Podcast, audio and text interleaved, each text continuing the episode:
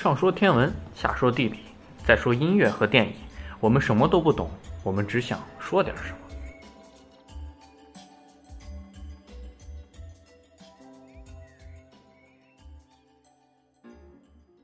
那我们现在来聊聊音乐。我们这期音乐的主题并不是某一首曲子，而我们想跟大家聊一位音乐家，是南斯拉夫的钢琴家波格雷利奇，一位现代的钢琴家。那先让 Marsh 来给我们讲一讲。对我这次之所以就想到讲这个，首先因为这个钢琴家怎么是我个人算是最喜欢的一位钢琴家吧。虽然他不见得什么曲子弹的都是我最满意的，但是就是整体来看，我就特别喜欢这位钢琴家的风格。然后想到讲这个演奏家的话，主要是因为最近就是在国内音乐现场演奏有一个特别火的一个人叫 Christian Blackshaw，他是一个英国的老头儿，就是隐居舞台多年，然后最近开始又重新出来演奏。他演奏确实非常有趣，但是在国内这个现状就遭到了比较不公平的待遇。我就想到想来聊一聊，就是相关演奏家的一些一些东西吧。不公平的待遇，就是虽然。其实，就我在微博上看到一些他在各个地方演出的一些报道吧。首先就是感觉这老头特别可爱，他对于中国的音乐厅赞不绝口，尤其是国家大剧院。但事实上，国家剧院的音效是很差的，真的很差。当然，可能英国的更差，这个是另外一回事儿。就他是怎么说呢？这些演奏家其实都抱着很高的热情，想过来为中国听众带来一场音乐的盛宴。然而，去的观众的素质都非常的低，包括乐章间鼓掌啊，不停的自己咳嗽啊，这种莫名其妙的事情。在我记得是最近昨天还是哪天，就在苏州的还是在杭州，反正哪个州的一个演奏，他的演奏会就他在弹第二首曲目的时候，就因为太嘈杂而被打断了。就我前几天就上周日我也去听了一场，随便听了一场音乐会，就是感觉好久没听了，想去放松一下。可以虽然确实也是演奏家们演奏的曲目比较那场我听那场是演奏曲目比较现代，我可以感受到观众们大概都没听过，也没什么兴趣。在底下玩手机的人、睡觉的人、聊聊天的人、咳嗽的人，就一直都有。那音乐音乐只是他们聊天的背景音。其实有一点感觉，现在很多去听音乐会的人，并不是想去听音乐会，只不过是想去一趟音乐会拍个照片，觉得哎，我去音乐会了。啊，装逼是第一刚学。对，我觉得这个其实我是很不喜欢这个现象的，就也让很多怎么真的想听的人没法好好听。包括乐章间鼓掌，我觉得其实是不是特别好，确实不是很好，因为在现在的传统的话就是。一首曲子演完了再鼓掌嘛，他们也就没有任何准备，感觉就是。但实际上，让一个很外行的人让他听乐章和乐曲的区别，他很明显的，乐曲结束，音乐家会站起来向你挥手致意。乐章之间是没有这样的行为的。听应该是听不出来。听其实也能听出来，因为它中间曲子不是一个人写的，它风格转变很严重，是很大的。哎，反正我是听了，怎么说呢？去音乐会偶尔会就能听出一肚子火。嗯，行啊，聊聊一聊这期。对对对，波格雷利奇的话，其实我最开始听到他的唱片，我是买过一张 CD，就一套一套 CD 吧，其中有一张是他演奏的肖邦第二钢琴奏鸣曲，呃，拉威尔的夜之幽灵和普罗科菲耶夫的第七钢琴奏鸣曲，三首钢琴独奏作品。当时我听肖邦第二钢琴奏鸣曲是就是有名的葬礼进行曲啊，不，葬礼奏鸣曲不是进行曲。这首曲子，我相信各位应该都至少是听过，就我要放出来了，大家肯定都听听过，所以我现在放一下。哦，好的。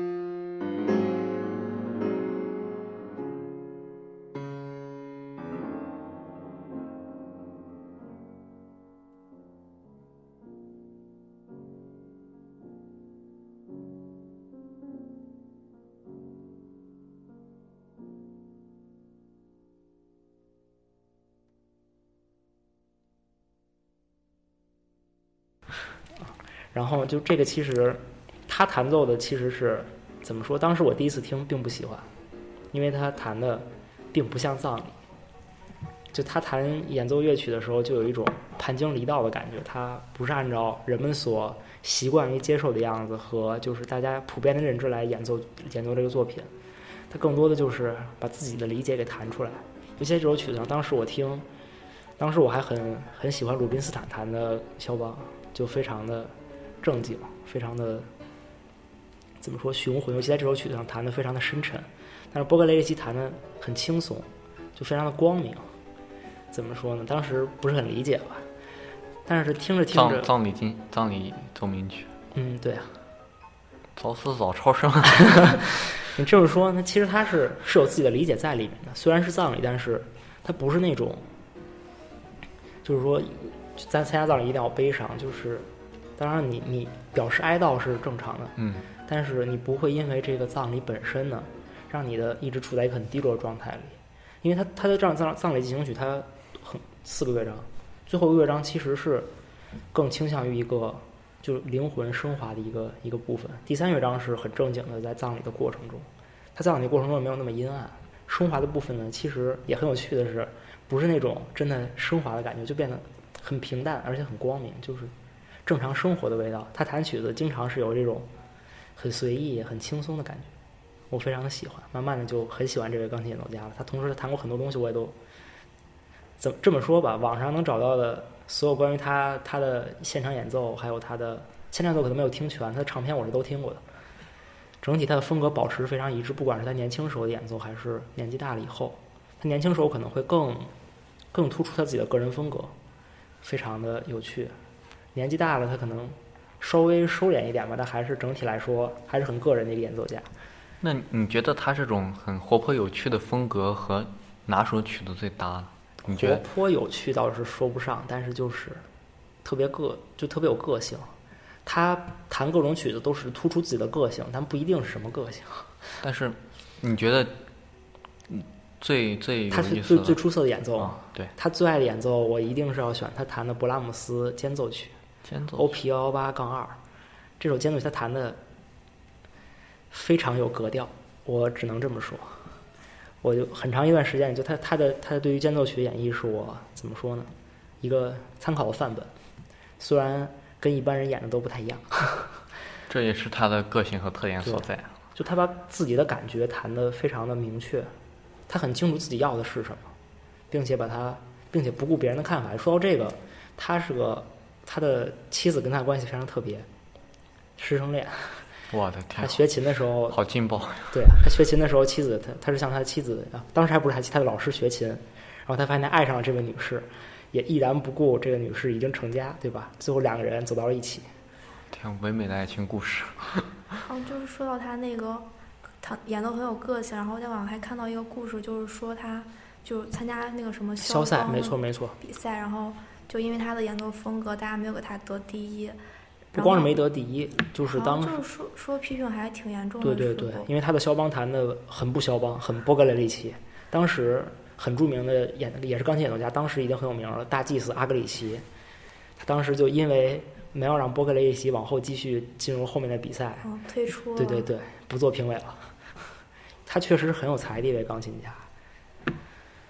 然后呢，说到这个，接着说师生恋，他跟他的啊，其实这才是我好奇的话题。他跟他的爱人就是，确实他的怎么说，感觉可以说他的爱人对他的影响演奏演奏影响也是很大的，因为毕竟也是钢琴，但具体他的爱人好像钢琴上成就可能还没有他高吧，因为他现在确实也是挺重量级的一位钢琴家，活到现在，虽然说是年轻的钢琴演奏家，但是也年纪不小，只不过没有上墙，还还还能活蹦乱跳的。就他的爱人去世之后，对他的打击非常大。他因为因此就是好长时间没有出过唱片，到现在也没有再出过唱片，只是过了好多年之后才重新复出，有现场演奏。突然想到，他也是因为就是我前几天刚听了他九零年还是九几年的一个现场，就是我听他的在九十年代他那那一场独奏会，就一下子听他也弹也弹的肖邦作品，肖邦的马祖卡，就是特别富有个人特色。我也听过别人弹的，就是非常唯美。肖邦就是那种哎，非常的忧郁的那种那种美嘛。但他弹的清澈透明，就完全听不出这种那肖邦的特特点了，几乎是他的第二钢琴奏鸣曲更是这样。就他对于作品的再创作，其实我是觉得这是一个很值得讨论的点，因为我们听音乐的话，作曲家写的是一回事儿，演奏家弹出来是一回事儿。包括你像你如果在关心一些设备的话，录音录完之后，录音师在处理，你处理之后，你的不同的设备回放出来效果也不太一样，这都是好几回事儿。你听的东西其实是一个很很复杂一个综合体，它不光是这个作品本身，当然你可以着重点在不同的地方，但其实。它是包含着很多人对于这个东西的演绎和理解的。说到对，因为他当他在前几年就在零什么零几一一四一五，反正前几年他他来来北京进行一场，他有一场国家剧院的演奏会。我当时发现这个消息，马上就去买了票。当时也是晚大晚上的，平常我就去了。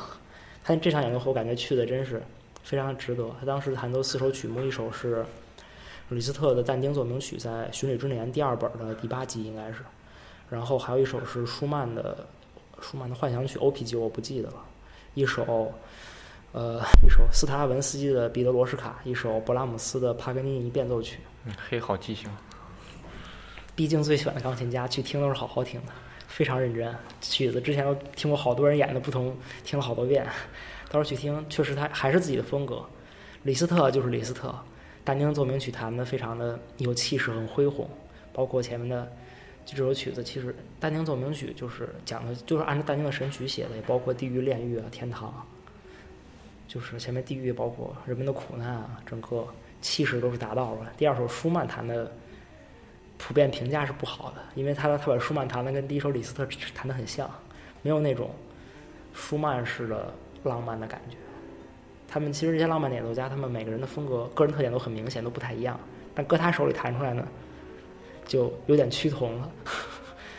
当然这个两说吧，我觉得弹的还行，我还挺喜欢的。至于他之后的彼得罗什卡，我觉得弹的弹的是很好。他当时彼得罗莎有一个很很有趣的细节，弹着弹着就把钢琴的弦弹断了，非常激情。确实是断了，然后他带着断的琴弦一直把这曲子弹完了，之后换了一架琴。